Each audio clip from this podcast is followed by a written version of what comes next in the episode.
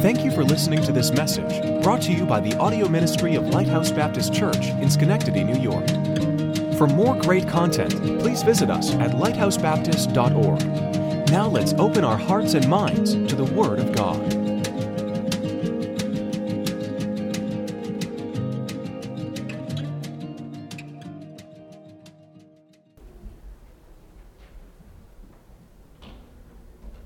Great group of kids.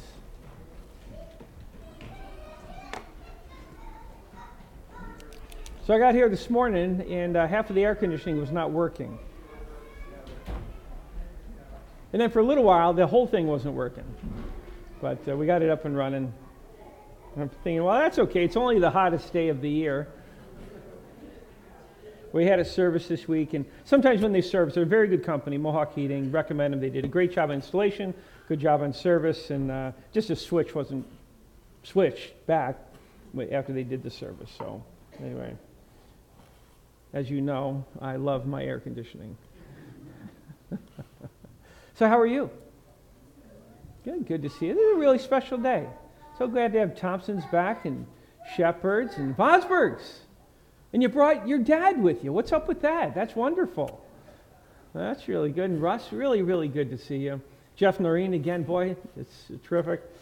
And, um, and all you other convicts, it's, uh, it's good to see you. No, it's, it's been, a, been a good week. Uh, keep Debbie in prayer, as I mentioned earlier. She's got that stress test coming up on Wednesday, and she'll find out uh, mid August on, on the results of that and just a lot of things going on. Karen Houghton shared some blessings and prayer requests, and, and uh, so, so many other things going on. If you ever wonder, you know, if, you, if you're looking for something to pray for, just pick up one of our prayer journals. I think we usually have extra copies on the on the rack back there, and it keeps you up to date on some of the things going on in people's lives. It, we certainly don't have time uh, luxury to talk about at every service. But uh, if, if, you really want to know about it, pick up a prayer journal. It's a great way to keep in touch. This morning, I want to I want to preach on the heart of Jesus, and um, I'm, I'm, i I think we should be enthralled with him. I'm thankful for Jesus, aren't you? I'm glad that I know him. I'm glad he's the Son of God. I'm glad that he saved me. Amen. He saved. How many of you are saved this morning? Raise your hand. Saved, saved. There's a definite, you can put your hands, a definite time in your life. You repented of your sin. You asked Jesus Christ to save you, knowing that He died vicariously for your sin on the cross of Calvary. And He is the one and only way of salvation. That neither is there uh, salvation in any name under heaven given among men whereby we must be saved. Uh, and so it's, it's only in Jesus' name. And so I'm so glad He saved me.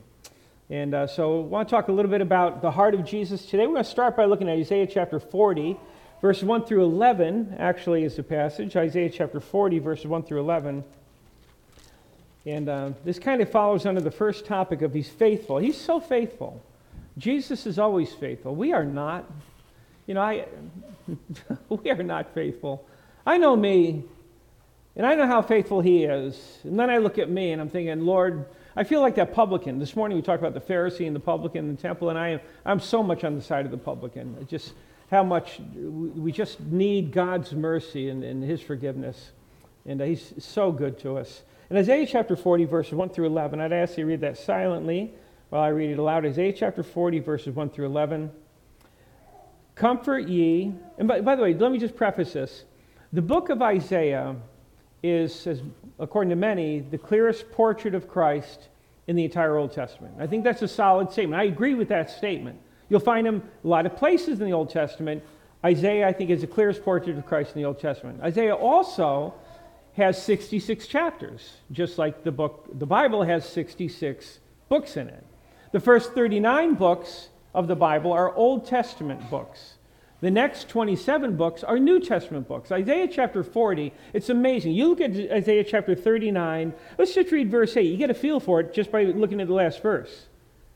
Isaiah chapter 39, verse 8 says, Then said Hezekiah to Isaiah, Good is the word of the Lord which thou hast spoken. He said, moreover, for there shall be peace and truth in thy days. Wrapping up, there's a the whole story back there. We won't, we won't take time to go over it. But it's a very clear demarcation of 39 verses 40.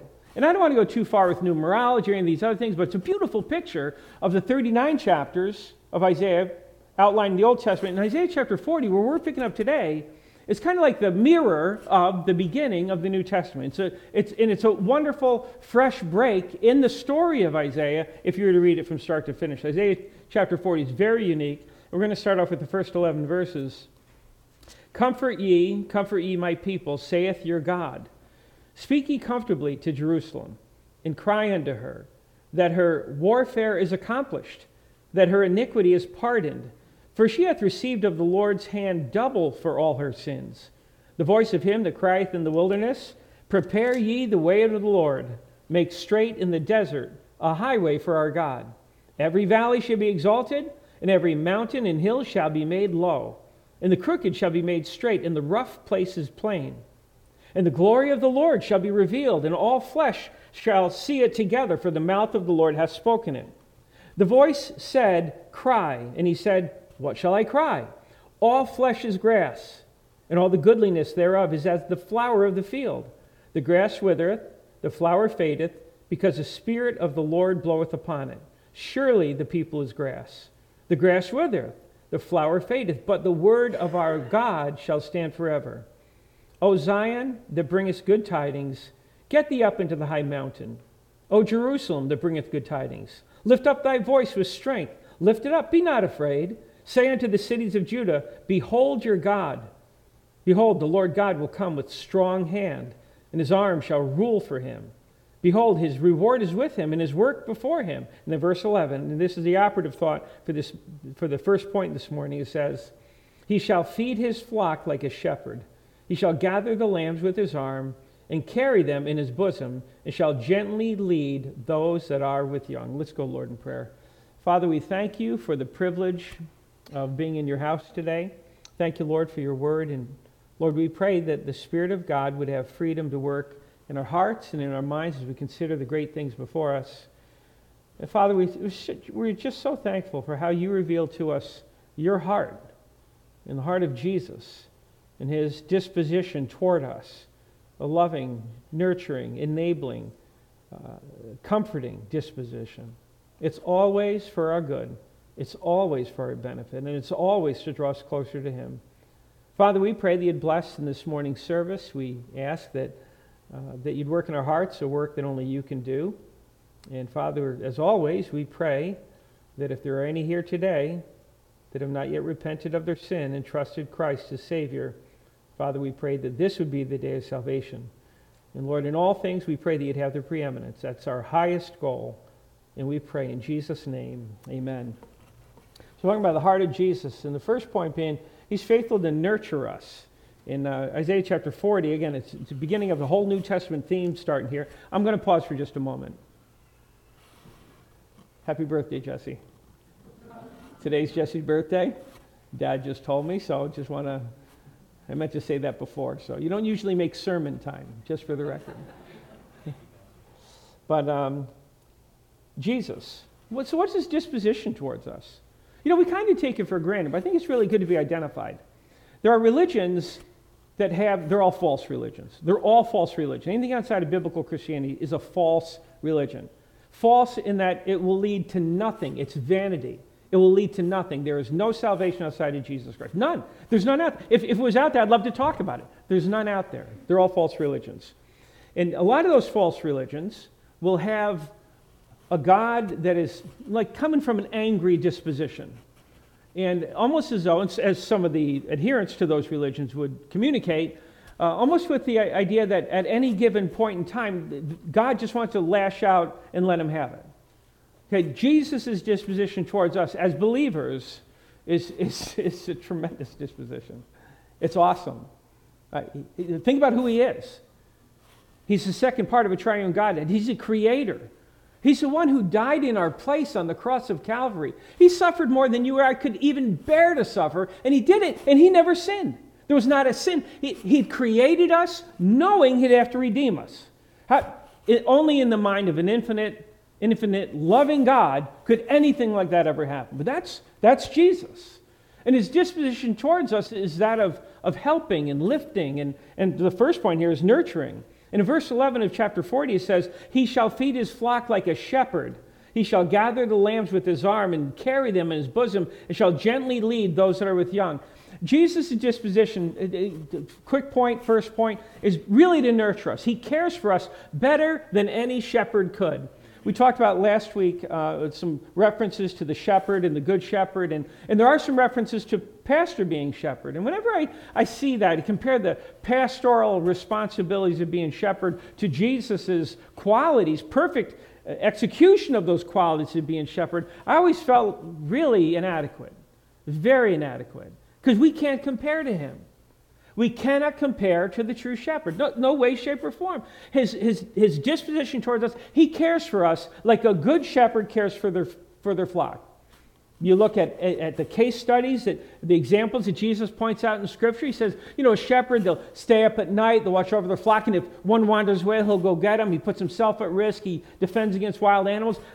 That's wonderful. And that is Jesus' disposition towards us, but not just in gathering, not just in guiding, not just in protecting from the enemies, but he's gentle towards us. He shall feed his flock like a shepherd. He shall gather the lambs with his arms, shall carry them in his bosom. He's gentle. He's faithful to nurture us. He wants us to be better and stronger. He wants us to be well fed and taken care of. He wants us to be in a place where we can be happy and prosper. And I'm not talking about a, a, secular, worldly kind of, he's in it for our good kind of thing, but that we grow in the grace and knowledge of our Lord Jesus Christ. He wants to help us. He's with us every single step of the way. Matter of fact, Jesus is looking for opportunities to bless and to reward his children.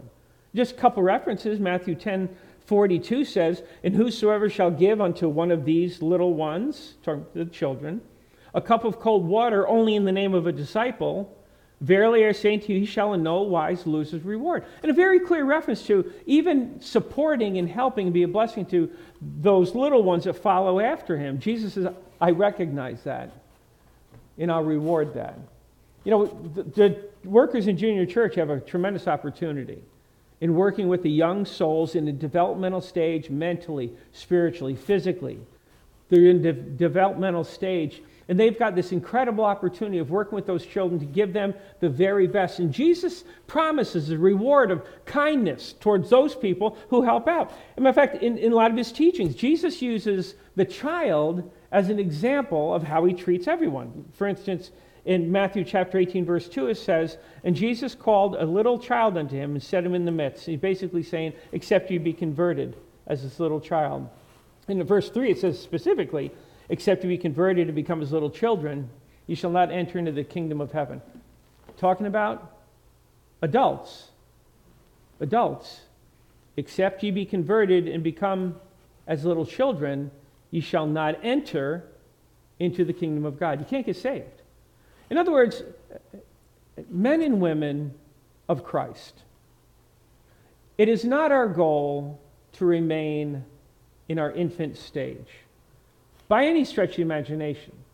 The Apostle Paul, when he wrote to the church of Corinth, he said, I couldn't, I couldn't deal with you as mature because you're yet babes, and I couldn't give you meat, you're still with milk. So he wants us to develop. And he wants us to discern, rightly divide the word of truth, and, uh, and, and, and, and, and to become strong in the faith, to know what we believe, why we believe and then to be the servants and the conduits that the Spirit of God can use. But it all starts with that simple childlike conversion. It's not, and it's very interesting. We just covered the, the parable of the Pharisee and the publican today in Sunday school. And we point out the difference of, of a religious person who does a lot of righteous things in an effort to get their salvation or to display or to prove their salvation, they're, they're, that they've earned their salvation. It's not that way. Except you be converted and become as little children, you shall not enter in the kingdom of, of heaven. So, no, no, no matter where we are in our walk with the Lord, in our academia, in our study of theology, in our, whatever it may be, and I don't think we have many advanced seminarians in this congregation, do we? I don't think we do. We don't have one up here. I don't think we have many out there. But Jesus wants us to, to come to him as little children. In other words, without all the arguments, without all the the excuses as to why I got into this position. You're just saying, God, be merciful to me, a sinner. And I remember when I got saved, and you probably do too, and I'd love to you know, take the time to take testimonies right now. It wouldn't be probably profitable or best use of the time. But I remember when I got saved, I, I, I said, God, I know that I'm a sinner. And there was, there was evidence against me. But more importantly, there was scripture that declared it. I know that I'm a sinner, and I believe that Jesus Christ died for my sins. And I'm asking you to please forgive me and save me. I want Jesus Christ as my Savior. I didn't understand how profound that moment was. I knew it was important. I knew I was getting saved. I knew I was receiving Christ. But the more you know Him, you realize how incredibly important and profound those moments are. It didn't come by way of answering the test correctly. It didn't come by way of, of performing some great work of service or some multiplicity of works of service. It comes because, like Jesus said, except you be converted, become as little children, you shall not enter in the kingdom of, of God, of heaven. And uh, Matthew 18, 4 says, Whosoever therefore shall humble himself as this little child, the same is greatest in the kingdom of heaven. Again, really zeroing on, on, on the simplicity of our standing before Christ. It should never, ever be accompanied with any sense of pride or accomplishment by which, you know, we have earned some standing. I hope he's pleased with my life. I hope he's pleased with your life. That's fair, that's open, that's good. But never does that give us standing before God. We need to come before him as, as like a little child. And so Jesus is faithful to nurture us. And I, I love the idea that, you know, he says these things specifically about children. And I'm glad he does it because, because you and I can empathize with that. And we, we look at the kids. I love it when they're up here. I almost sometimes want to say, and now, junior church, you're staying here. I love having them here. It's just better for them to go downstairs, probably better for us. But I love having them here. But when Jesus said, except you be converted, become as a little child, you should not enter into the kingdom of heaven. We understand that because we see the children. We understand, you know, they're sinners. They break things. There's two kids in the room. The vase is broken. Who broke this? Oh, I don't know. Sometimes there's one child in a room. The vase is broken. broken. I don't know. We can understand that. It's a fallen nature. But there's this love because even in spite of their fallen nature, there's a simplicity of, of a soul there that we empathize with. We want to nurture, we want to help them, want to teach them right from wrong, want to show them, and there's a fairness and discipline every step of the way. But we understand that. That's how Jesus looks at us. And he uses children time after time to show he's faithful to nurture us. So, as complicated as we may make life from time to time, and we do, I do. I suppose you do too. Sometimes we make it a little bit too complicated. Jesus says, I just want to help you. And I'm not glossing over things. I don't mean to, to ignore other topics. But his general disposition towards us, he wants to nurture us. He wants us to be strong, strong in the, in the knowledge of the Lord Jesus Christ. And um, matter of fact, what did he say to, to Peter in John 21 15? He said, So when they had dined, Jesus saith to Simon Peter, Simon, son of Jonas, lovest thou me more than these? He saith unto him, Yea, Lord, thou knowest that I love thee. He saith unto him, Feed my lambs. Feed them, the lambs, the little ones. Feed them. And of course, that, the natural application is children and adults. So he wants to nurture us. Second thing, just talking about the heart of God, and these are a couple quick points, and the third point is really kind of the most important. But he's faithful to nurture us, also faithful to enable us. And this is the kind of thing the natural man receiveth not the things of the Spirit of God. They're foolishness unto him, neither can he know them, for they are spiritually discerned. So we bring up these points to someone, and it really takes a born again person to kind of understand these things. For instance, he, he is faithful to enable us. Turn with me to John chapter 15. I'm going to read a few verses just for time's sake. I may not ask you to turn there. But John chapter 15, we're going to start in verse 5. John chapter 15, verse 5. We're going to read 5 through 7. We're going to see a couple things in here. And this is how he enables us, spiritually enables us. He won't give you speed faster than a speeding train, able to jump tall buildings in a single bound. He doesn't do that. He gives you something better than that. And think about it, it is better than that. Let me ask you a question Are God's ways the best ways?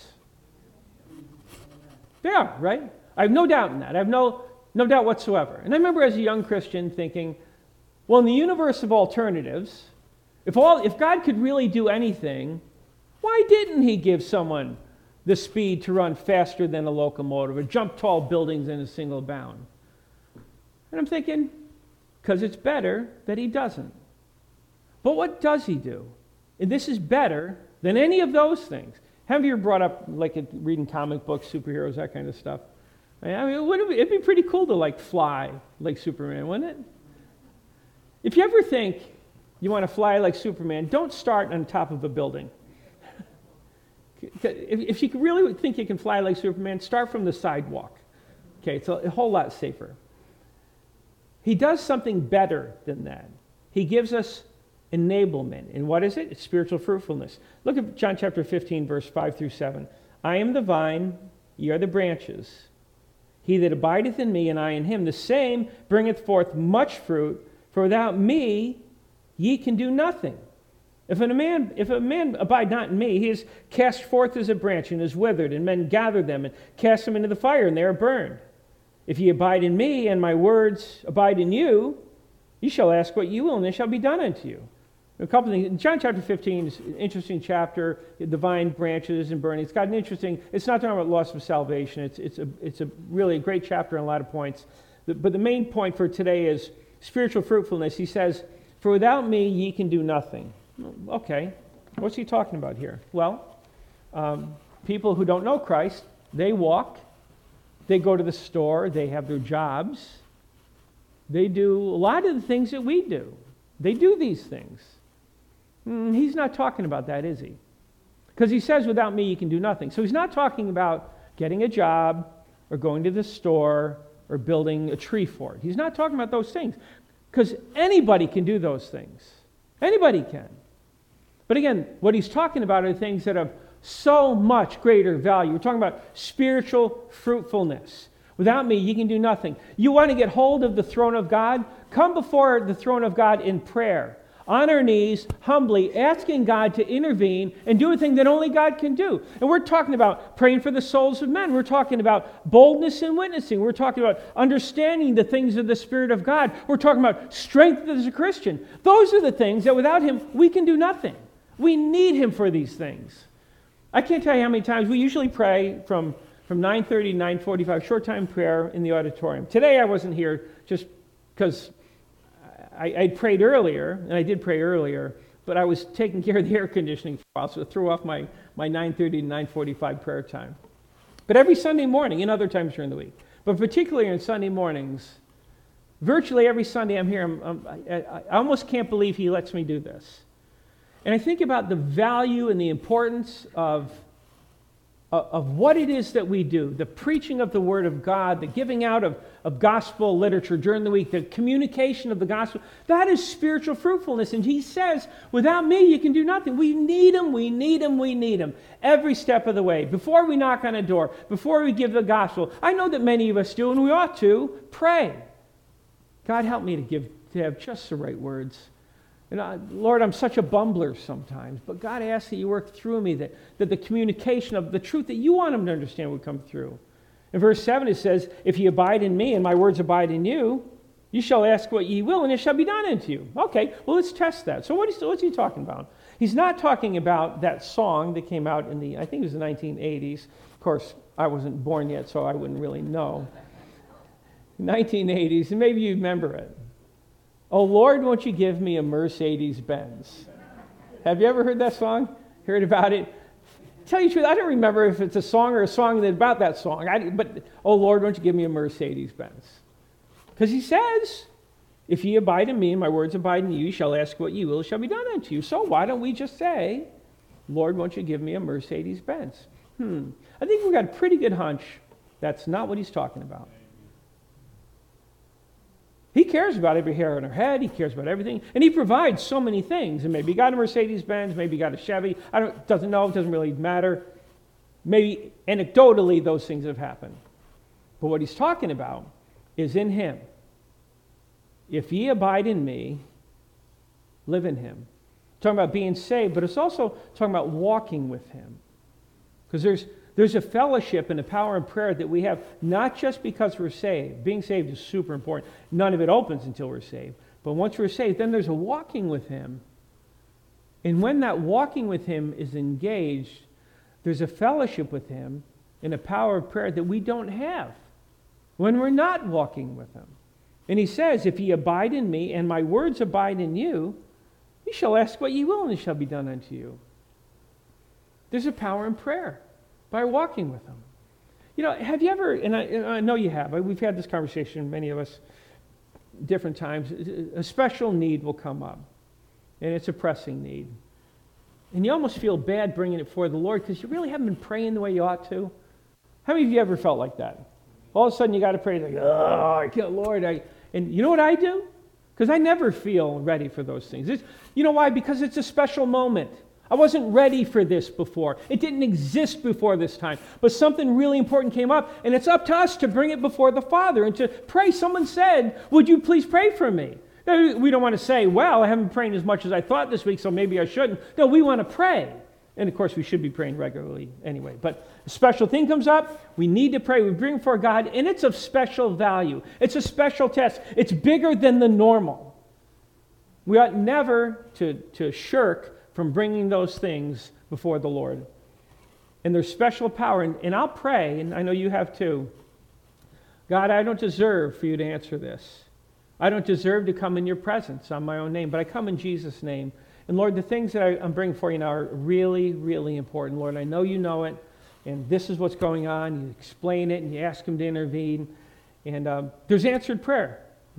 And the, the more powerful the answered prayer will come there's a few factors in here, but the key thing is abiding in Him. Years ago, back in 1999, when, when Lighthouse Baptist and uh, Victory Baptist kind of, Victory Baptist and Lighthouse Baptist kind of came together. We're in this building, and Pastor Worsham and I were sitting in, in that foyer back in 1999, and we're getting ready for Saturday visitation. And he looked at me, he says, I pray for you every day. Saying, wow. Because he wasn't lying. He was telling the truth. And I thought to myself, I don't know you like God knows you. But from what I know, if I were God, I'd listen to you. Because he was a godly man. I'm not making him a saint, I'm not canonizing him. God made him a saint when he got saved. I'm thinking, wow, he's praying for me. That's pretty terrific. If ye abide in me, my words abide in you, shall ask what ye will, it shall be done unto you. So he's faithful to nurture, he's faithful to enable. Then lastly, and I guess kind of quickly, he's faithful, faithful to secure us. And this is where the rubber meets the road. This, see, we live with the end in view. We talk about things other people, they can't handle. They really can't handle it. Because we talk about, at the drop of a hat, we'll talk about death. Drop of a hat. What do you want for lunch? Well, I don't want to die. I mean, maybe not quite that fast. But we talk about it at Drop Hat. Why? Because we live there. The Bible talks about the, the vanity of life. Our life is but a vapor, appears for a little while and then vanisheth away. We live there. It's hard not to talk about it. And sometimes a little heavy. We want to be appropriate, we want to be discreet, we want to be, you know, kind of tactful in our communications. But we live there. And this idea that he's faithful and secure us is of immense value to us. He's the conqueror of death. Jesus conquered death. It's not academic. This has a personal application because the longer you've been young, the closer you are. And I remember one time somebody was talking to me about being young or not being young. And I said, Don't talk to me about being young. I've been young since before you were born. That's the way I like to look at it. He's a conqueror of death.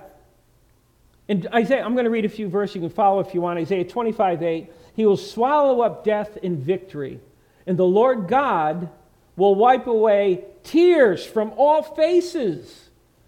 And the rebuke of his people shall he take away from off all the earth, for the Lord hath spoken it. All these things are done. We mentioned that earlier passage, how Israel hath paid double for their sins, and oh, we could really talk a lot about Israel and where they are and all, these things, but God has a plan and a purpose for Israel. And he says here, he will swallow up death in victory. To who? Believers, but saved, born again people. He will swallow up death in victory. The Lord God will wipe away tears from all faces, all faces. Of course, all believers, because the unbeliever isn't going to be there. And the rebuke of his people shall he take away from off all the earth. He conquered death. Matter of fact, he defied death. He defied it. He said in John chapter 10, verses 17 and 18, Therefore doth my Father love me, because I laid down my life, that I might take it again. No man taketh it from me, but I lay it down of myself. I have power to lay it down, and I have power to take it again. This commandment have I received my Father. He says to death, You're not going to win.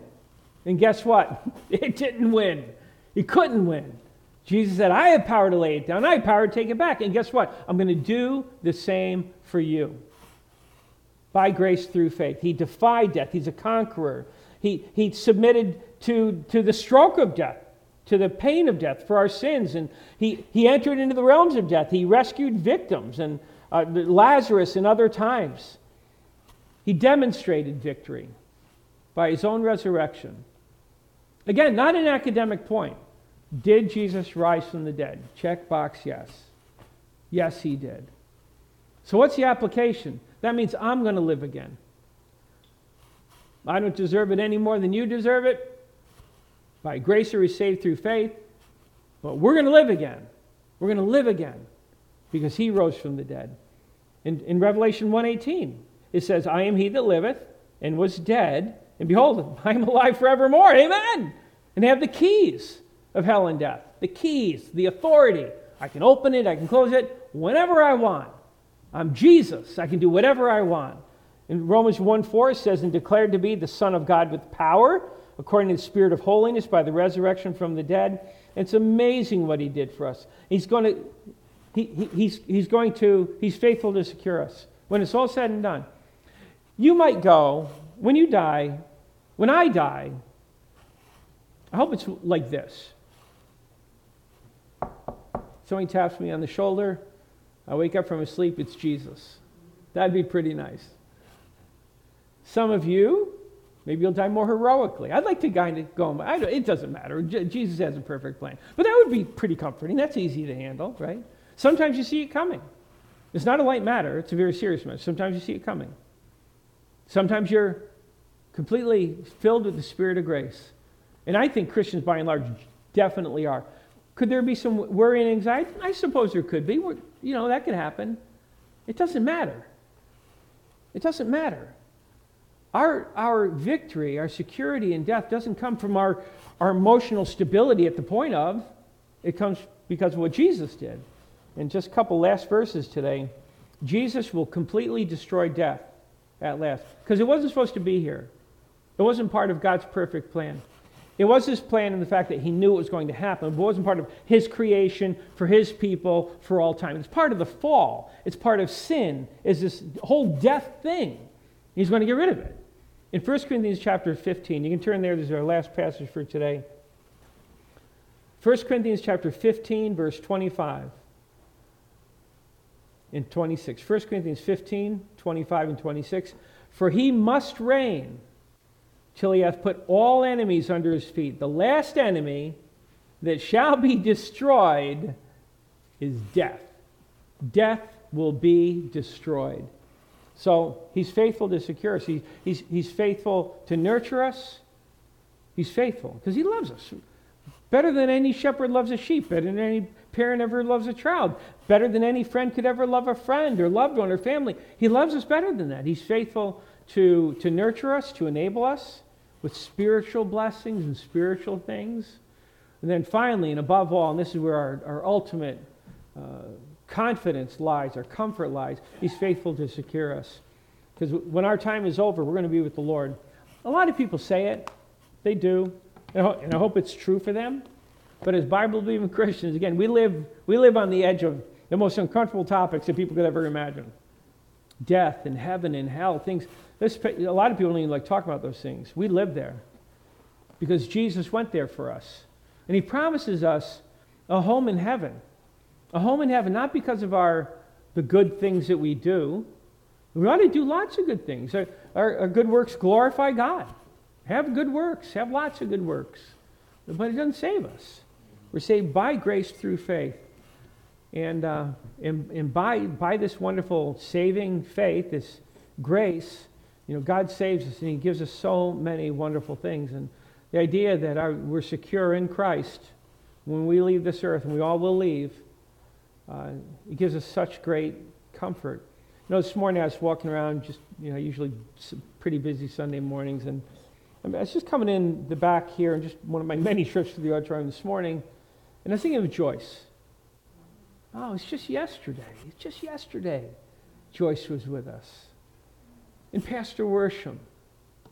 And Brother Chuck. And Bob. And how many others could we name? They were, they were just with us. It was just, just a little while ago. They were with us. And we carry on because it's what we need to do. It's the right thing to do. We carry on. We don't stay there. We carry on. But they're there. They're living the comfort that we're now talking about. Joe, I mean, there's so many people we could talk about. They've gone on. And we have absolute, absolute confidence. And we give all praise and all honor and all glory to God the Father and His Son, the Lord Jesus Christ, because of the unmatchable, searchless, uh, unsearchable riches of Christ. And He's just been so good to us. The heart of Jesus. It just can't get any better. Can't get any better than that. With every head bowed and every eye closed. You know, He's so good to us. And I'm so thankful for His grace. You know, you and I, we're all a work in progress. We really are. And, um, and He's faithful to do all these things for us and so many more. We certainly couldn't cover everything in, in a, a, a single sermon today. So faithful. Let's give Him what we got. Let's be His. We'll certainly never regret giving Him more, giving Him more. We're not taking an offering, we're just talking about our lives. Lord, I just want to give you more. I just want to be yours completely. I want to thank you in advance for the glory that's going to be revealed in us by your mercy, by your grace, by your death on the cross. We just want to give you honor and glory. If you're here today and you've never trusted Christ as Savior, you never personally repented of your sin because you're separated from God. We all were separated from God because of our sin. That's why we need to repent. And we need to ask Jesus Christ to forgive us, to be our Savior. He paid for it on the cross. We just need to personally receive Him. Lord Jesus, please forgive me. God, please forgive me. I'm a sinner. I'm separated from you. My religion won't save me. My good works won't save me. But Lord, I come to you because Jesus died for me. He was sacrificed for my sin. And that is more than enough. And I'm asking you, Father, to please forgive me. I want Christ as my Savior. I want to be born again. Perhaps today, Christian, Lord spoken to your heart. The altar is open. Time, a great time, great opportunity for recommitment, prayer for someone else. Whatever the Lord, if the Lord leads in some way, then let's give him the response that he's looking for. We hope that message was an encouragement to you. To stay up to date with us, please follow us on Twitter and like us on Facebook at LBC Schenectady. If you would like more information on how heaven can be your home, please visit lighthousebaptist.org slash the gospel.